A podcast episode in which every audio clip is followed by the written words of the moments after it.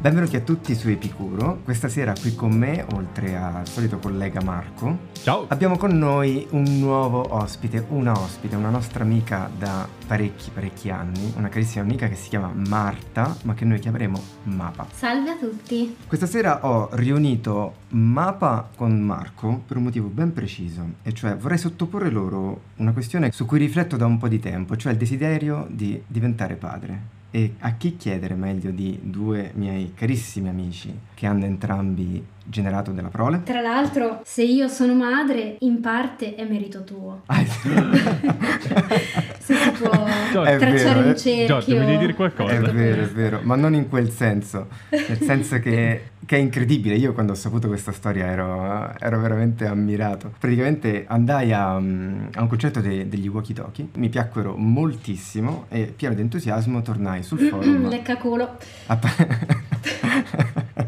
Furono un'esperienza veramente travolgente per i sensi. e tornato entusiasta sul forum ne parlo. Evidentemente Qualcuno coglie i consigli. Qualcuno ha colto il consiglio, è andata a sua volta ad ascoltare. E però poi ecco, il proseguo di questa storia non è più mio, ma è di Mapa stessa. Quindi Perché- raccontaci. Ascoltandoli, ascoltandoli, io praticamente sono diventata amica di Napo prima ancora di conoscerlo. A un certo punto ho sentito il desiderio di contraccambiare questa amicizia immaginaria. Volevo fargli, che ne so, una maglietta a Napo e a Ricco. Io ci E ho fatto un figlio. Ci ha fatto un Sì, figlio. Guarda. alla fine. Sembra un po' eccessivo. eh, così, sai, sono Eh, certo, ti, pi- ti piace un gruppo? viene- Ci fai un figlio. Sai, sai quanti ne hanno fatti i Metallica Va così? bene, poi non è che gliel'ho regalato, l'abbiamo tenuto insieme a metà. Io sono, io sono felicissimo di questo incontro. Però io da tempo, e forse è il famoso orologio biologico, non lo so, però da tempo ho voglia di diventare padre. Ho un desiderio che non si esprime poi nel- in un singolo desiderio con una singola persona, con una donna, ma rimane così latente, no? Quei desideri che tu hai. Vorrei diventare Mhm. padre, però resta ipotetico, resta astratto. Eh beh, certo, è, è tutta un'astrazione, immagino, questo embrione di...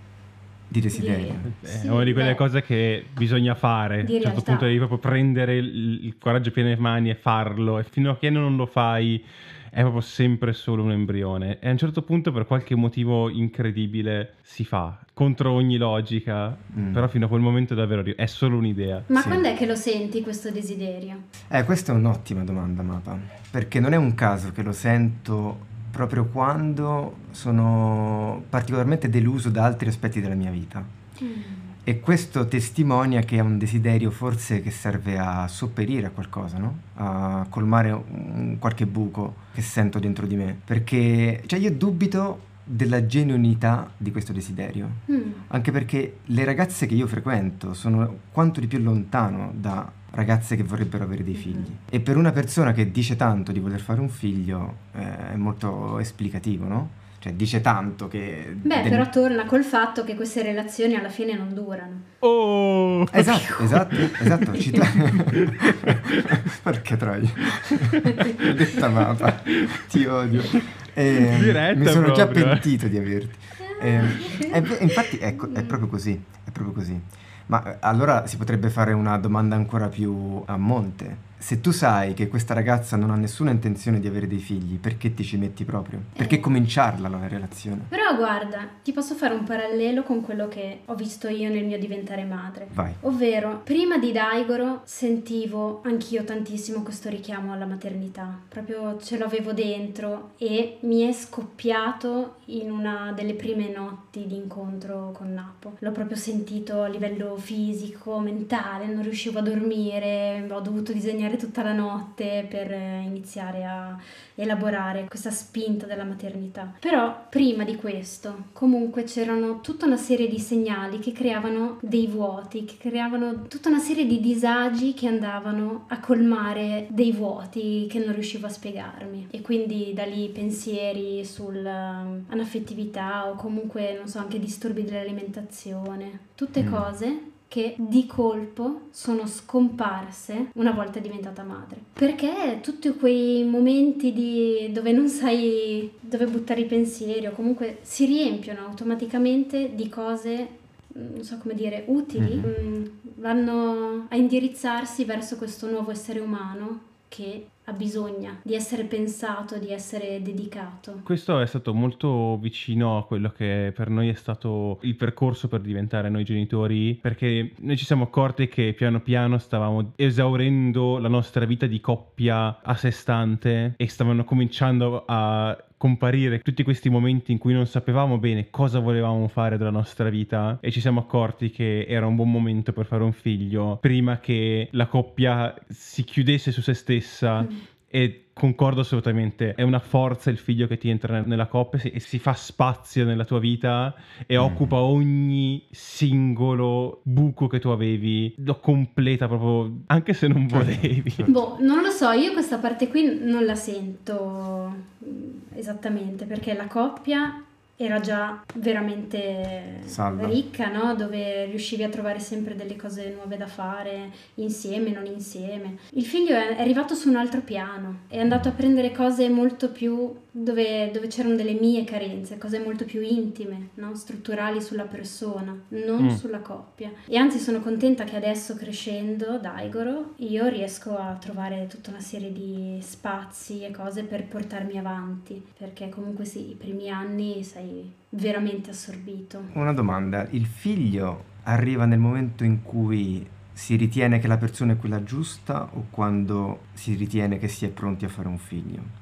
Per voi com'è stato? Cioè è stata una realizzazione, ok, ecco, è questa la persona con cui voglio fare un figlio o è la sensazione del voler avere un figlio e poi c'è la persona con cui sei con cui è stato fatto effettivamente il figlio? Per me è stato questa persona deve assolutamente avere un figlio, perché mm. secondo me è, è, un materiale umano che deve espandersi in qualche sì. modo. E io mi sono sentita onorata di partecipare a questo evento. E comunque è una cosa che, non so, faccio babysitter da quando avevo otto anni, mi, sono, mi è sempre piaciuta la relazione con i bambini. E anzi, negli ultimi anni mi ero proprio rotta di fare la babysitter, che ogni tanto mi capitava sempre, perché comunque allevare un figlio non è come allevare il figlio figlio di un altro. Quando certo. inizi tu dall'inizio, mm-hmm. Metti tu le regole, dai tutta una serie di incipit che poi vanno avanti da soli. Con i figli degli altri devi fare da babysitter ai genitori e poi forse ai loro figli. Quanta saggezza.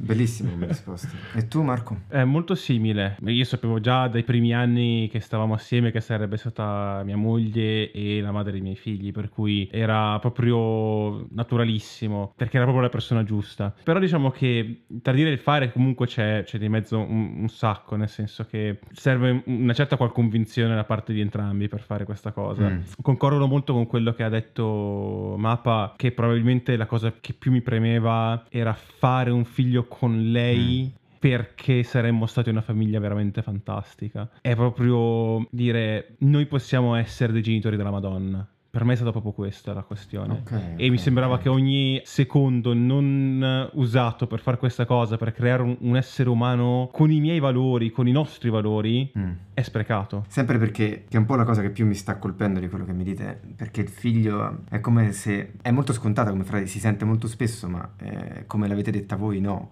ma sostanzialmente mi dite il figlio rimette tutto in prospettiva, le cose si ridimensionano, la tua vita fondamentalmente assume un altro punto di vista, più grande, più ampio forse, con la presenza di un figlio. Vai a rivivere comunque l'ABC della vita, di come ci si costruisce. Quindi mm. c'è l'incanto del veder costruire l'essere umano sì. che viene fuori, prende forma. È proprio un'esperienza scioccante. Non so, ci sono questi step all'inizio che sono velocissimi, che però sono talmente difficili da vivere, intensi, perché ti risucchiano completamente, che è come se, non so, la prima settimana dura un anno, il primo mese ne dura altri due, perché succedono talmente tante cose mm. che il tempo assume... Si dilata. Sì, Sì, eh, io scherzo sempre con mia moglie e io tengo traccia di quanto tempo è passato da quando abbiamo avuto un figlio e quanto tempo io ho percepito Mm. che sia passato.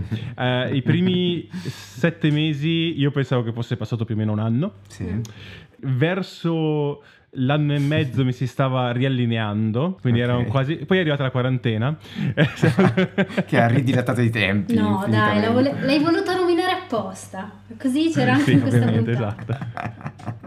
esatto. esatto. Beh, vorrei complicare un po' le cose, perché l'episodio di questa sera si chiama Sui genitori. È volutamente ambiguo, perché non è semplicemente sull'essere genitori, ma anche sull'avere dei genitori. Che quando poi hai dei figli Uh. si mostrificano questi genitori. Mamma mia. Sì? E beh, diventare nonni è come se, non so, un'iniezione di anfetamina.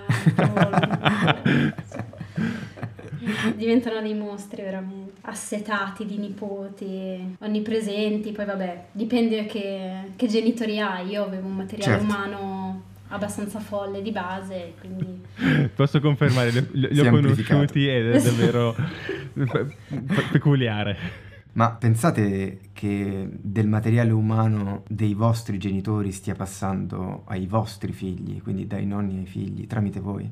C'è qualcosa di- dei vostri genitori che, che in qualche modo si è trasferito a voi ed è arrivato fino ai figli? Secondo me, se sei un bravo figlio, hai superato i tuoi genitori. In Mm. un certo senso, devi, devi averli raggiunti e devi essere andato oltre. È il tuo compito di figlio fare questa cosa. Se non sei riuscito a fare questo step, c'è qualcosa che andrà sicuramente ad incresparsi e a ripetersi e- Mhm.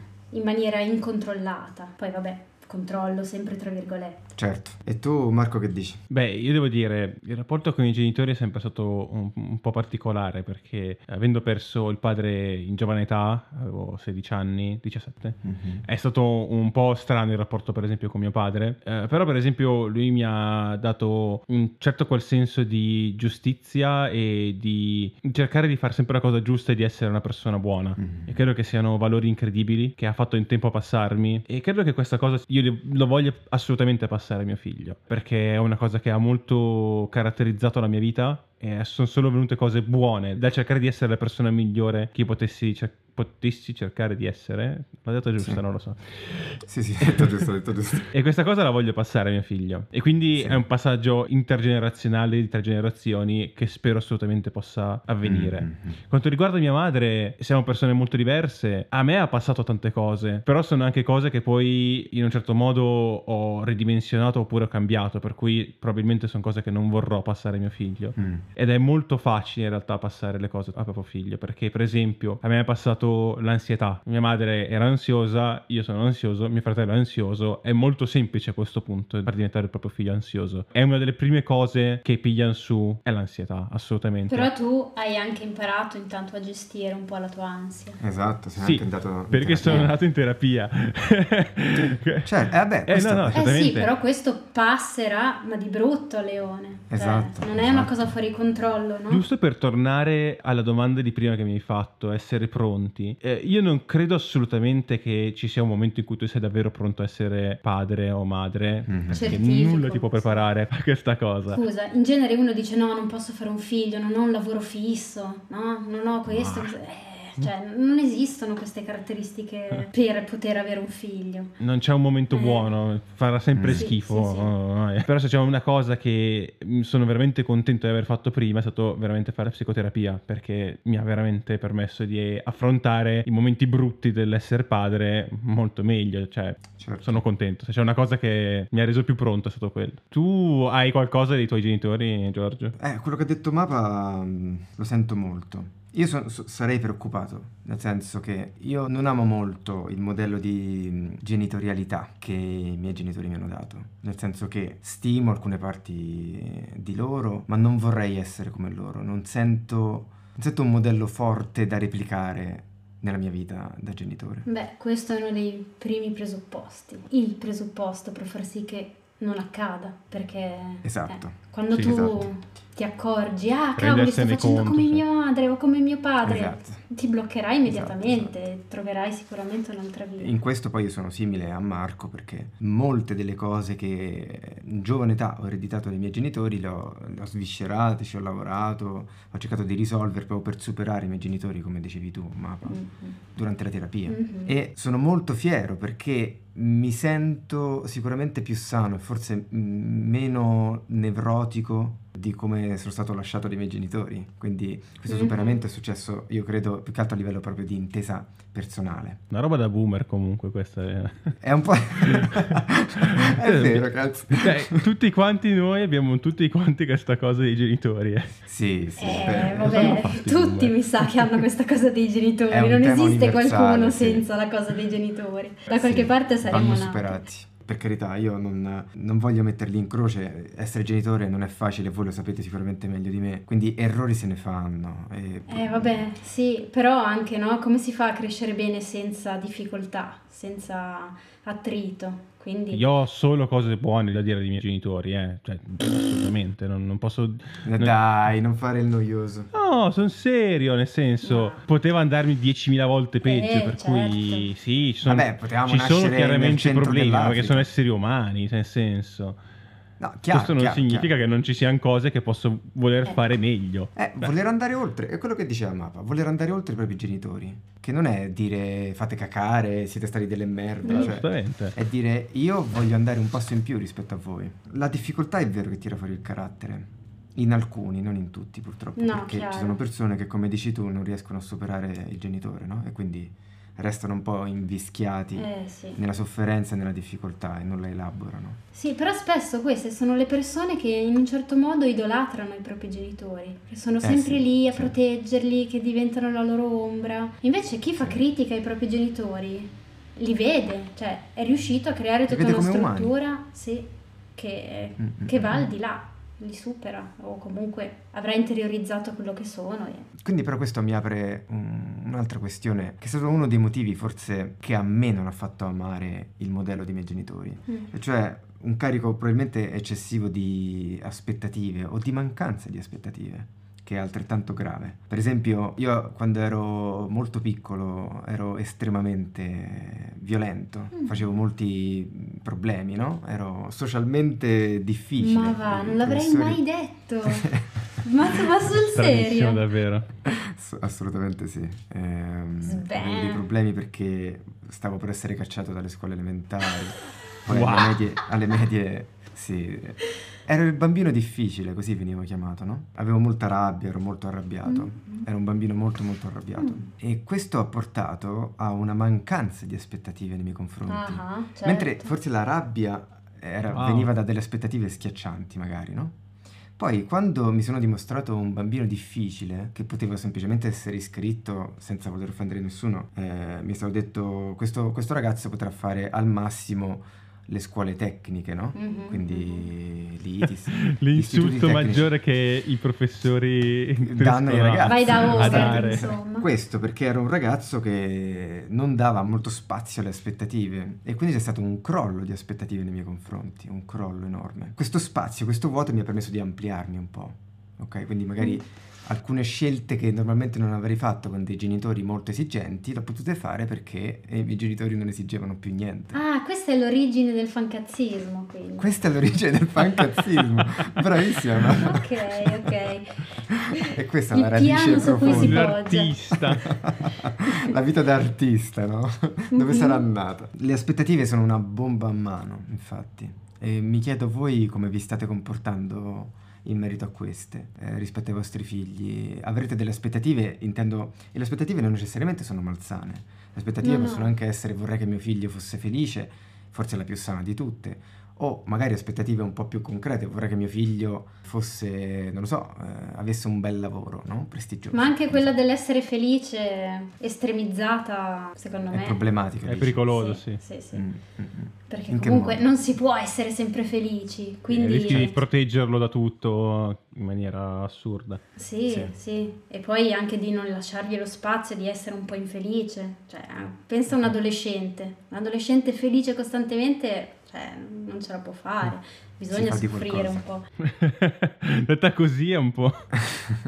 no, è vero, bisogna soffrire. Sadica un po' così. Ma è, è vero, è, è, a suo modo no. pragmatico, no? Come punto di vista, ma sono molto d'accordo in effetti. La sofferenza è edificante. Però come si fa il momento in cui i vostri figli li vedrete profondamente tristi per qualcosa? Come si fa a non volerli proteggere da quel male, a impedirgli che gli succeda del male? Come fate a trattenervi? Perché Beh. sa che è meglio così. Cioè, quando mio figlio casca per terra, che è il massimo di tristezza che al momento può avere, non, non, non, muovi neanche un sopracciglio perché sai che se tu fai la scena, lui non crescerà altrettanto forte. È una meta aspettativa praticamente diventa. Ok, sì, sì, non ho capito che intendi. Almeno io la vivo così. Io faccio tante cose con mio figlio che sono molto, molto complicate. Per esempio, gli parlo solo in inglese, mm-hmm. che è stata una cosa estremamente complicata da, da, gestire anche per me, perché quando ti svegli al mattino e devi subito partire a parlare in inglese, ogni tanto sì, beh. dici ma che cazzo me lo fa fare?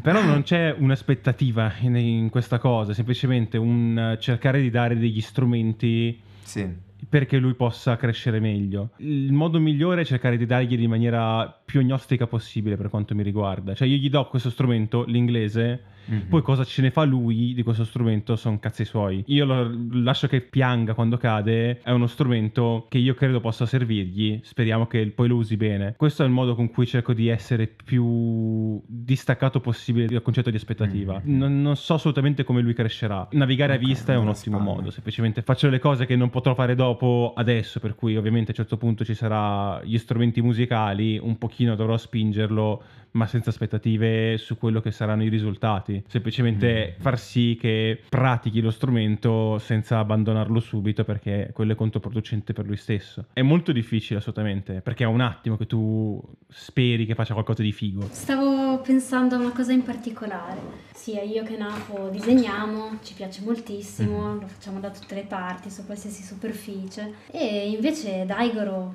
cioè adesso che ha 4 anni inizia a cagarsi un po' la forma disegnante, cioè fino a... scarabocchiava se proprio gli chiedevi di farlo fino a poco tempo okay. fa. Controvoglia magari. Sì, sì, ha imparato prima a scrivere che a disegnare. Mm. Il suo interesse era, era molto Pazzesco. più concentrato sulle lettere, numeri, cose così e il disegno faceva tutta una serie di scarabocchi, poi diceva sì, questa qui è un tornado, eh, questa qui invece è una battaglia di fulmini. No? Dicevi, mm, sì, bellissimo, tesoro, stupendo. Mm.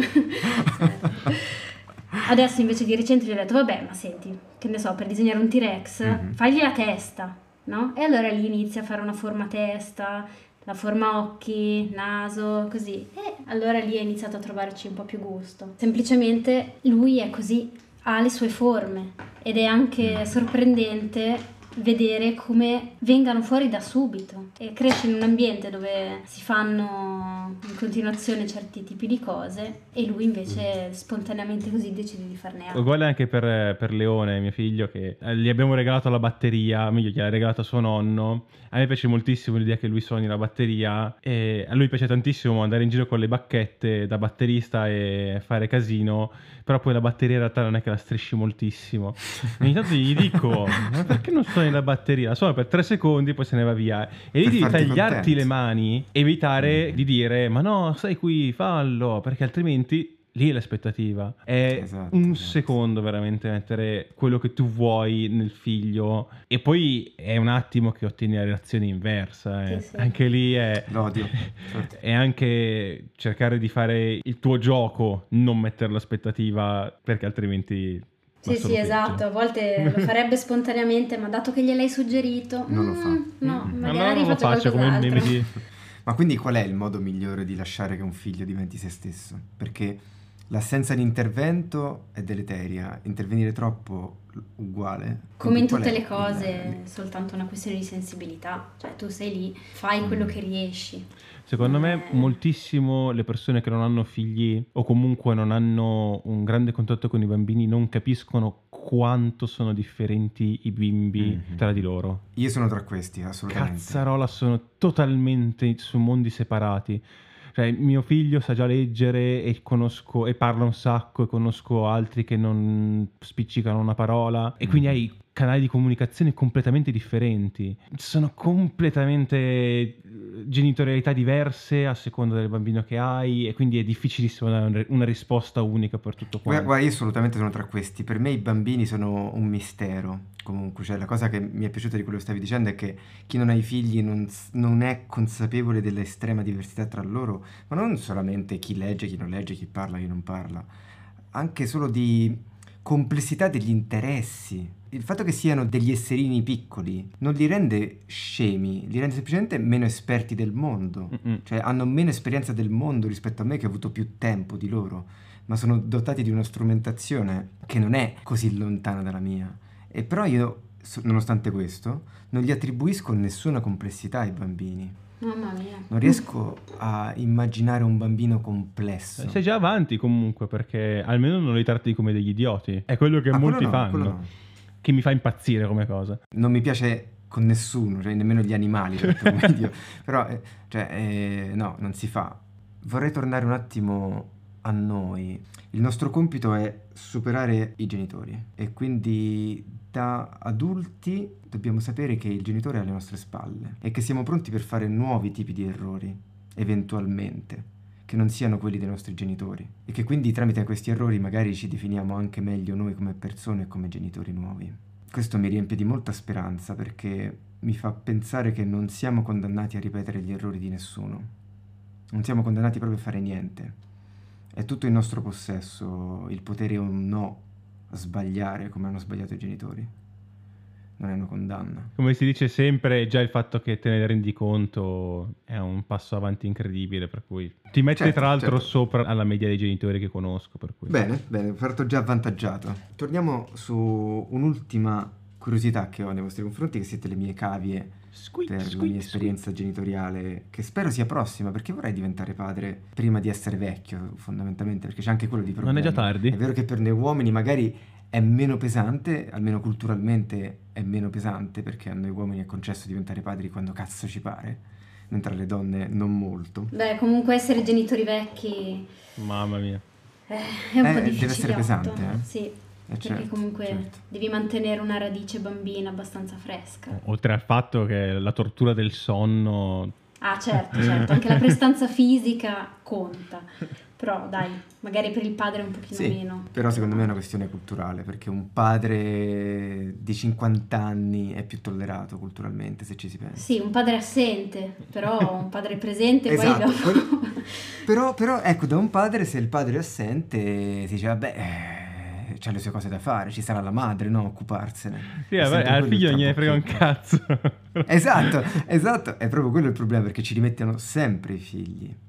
E su questo voglio arrivare all'ultima domanda in realtà. E vorrei chiedervi, prima a te Mapa, se tu ti fossi messa con Napo, che aveva già un figlio da una relazione precedente, un figlio piccolo magari, dell'età di Daigoro, ah, come l'avresti vissuto questo rapporto? Tipo 20 punti in più rispetto a quello che è, cioè per me era già una, un'attrattiva impronunciabile, sì sì, avevo già avuto non esattamente dei flirt, ma comunque delle, delle tensioni verso persone con figli. Forse mm. esclusivamente perché avevano dei figli. Eh. Che ormone proprio. Certo, certo. Sì, sì. si dice che avere un figlio fa rimorchiare, eh? si eh, dice sì. questo. Io non l'ho percepita questa cosa. Eh. È come i cuccioli, no? sì, sì, se vai in giro col cane o se vai in giro col bambino, più o meno. Fatto, io devo dire fatto. che a ecco. Milano vedere la gente che ti sorride te ne accorgi perché prima sono tutti imbronciati, poi vai in giro col bambino, tutti quanti ti sorridono ed è una eh. differenza veramente notevole. Per me credo che ci sia un distinguo molto importante da fare, cioè per quale motivo questa persona ha il figlio e sta con te, nel senso sì. se è una persona divorziata o se è una persona che ha perso il partner. Credo che ci sia certo. una differenza molto, molto forte. Mm, sempre pensando al figlio, cioè al bambino in sé, non credo che io riuscirei a accettare una terza persona che continua a inserirsi nella mia genitorialità perché è un mestiere a due, gli altri devo accettarli io dentro questo cerchio. Non credo che ce la farei. Se invece è una persona che ha avuto una tragedia, non ci mancherebbe altro, ovviamente. Mi fa straridere questa cosa. Rendono tutto più semplice le tragedie. Ma anche perché, insomma, io sono figlia, sono persona cresciuta con molti padri, molte madri, e quindi mm. questo discorso mi, mi suona molto strano, ecco, perché chiunque in realtà ha tanti padri e molte madri, perché le nostre figure di riferimento si trovano così lungo la strada, non sono solo non quelle... Ha, non ha a che fare con la biologia. Eh, certo. No, hanno anche sicuramente a che fare perché comunque i primi anni di vita li passi quasi esclusivamente con i tuoi genitori. Con quelli biologici. Beh, biologici o comunque quelli che ti fanno da riferimento. Però poi quante sono le persone che veramente... Ma questo è sicuro. Il problema è che il padre o la madre biologica avrebbe una certa qual potenza di fuoco in più nel eh, creare effetti sulla prole.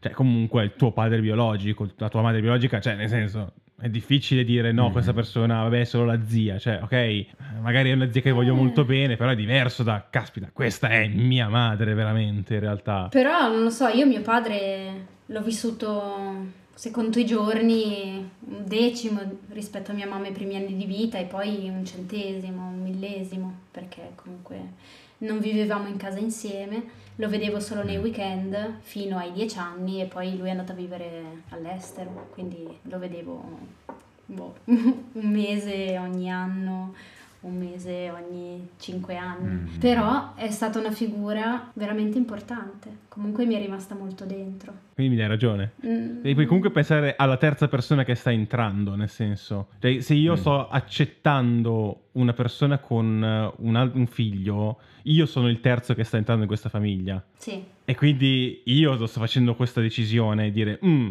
cosa sto facendo in questa situazione, come devo interagire con questa famiglia che esiste già, andrà bene o non andrà bene. Diciamo che è difficile che io veda una situazione in cui tutto quanto va a gonfie vele, ecco. Sì, sì, sì, però comunque hai tutto lo spazio per avere la stessa rilevanza di, di, un padre biologico. Con me è successo così con poi l'uomo di mia mamma, che è stato con lei 15 anni eh, insomma, eh, lui era in casa tutti i giorni, quindi... L'hai vissuto più di tuo padre biologico? Eh, molto di più. Come potenza, come forza, nonostante la biologia fosse dalla parte di que- ah, de- lui aveva padre. la possibilità di segnarmi molto di più. Peccato che fosse mm. carente come persona in sé è proprio quello che dico, è che la singola possibilità che ci sia una persona che in qualsiasi momento potrebbe avere lo sghiribizzo, entrare a gamba tesa e cominciare a fare quel cacchio che gli pare perché ha la potenza di fuoco di essere il padre biologico, non so se mi inserirei io in questo contesto vol- volentieri. Mm. E questo è il mio problema, Ma, non tanto mm. perché sono certo che succederà, è che c'è sempre questo spettro dietro del terzo che... Caspita, sì, ma perché lo vedi come un terzo che è lì, geloso, che, che sente questa competizione. Cazzo, l'ha divorziato, invece... nel senso... Eh, vabbè, mica sono sempre così. Mia madre e mio padre, cioè, sono super amici e non si sono mai fatti la guerra, ma neanche per mezzo secondo. Però è una, è una situazione che, che, concorderai con me, che sarà comunque non, non, non, super comune, ecco. Diciamo che la maggior parte dei divorzi non è che va esattamente... Tutti rimangono molto amici, ecco. Okay. No, vabbè, ma non solo. Al di là di questo, però, eh, c'è anche da dire che non necessariamente, anche se il divorzio si è chiuso male, no? In una situazione di ostilità, Infatti. non necessariamente le persone divorziate poi portano i segni del divorzio inteso come ehm, rimpianti o rimorsi. Eh, molti si rifanno una vita aperti. e basta. Esatto. Cioè si rifanno una vita, continuano la loro vita. Che, esatto, eh. esatto. Aprono nuova, un nuovo spazio per altre persone. Quindi certamente la presenza di un partner con cui hai fatto un figlio, quindi una cosa enorme, ha un, una sua rilevanza, che è anche un po' sempre il discorso del superamento. Anche questo si supera, anche un un marito o una moglie si superano e, mm. e, si diventa pronti per un nuovo marito, eventualmente una nuova moglie. Eh, sì. Non era un assoluto quello che presentavo, diciamo che comunque la vedo certo, dura, certo. ecco.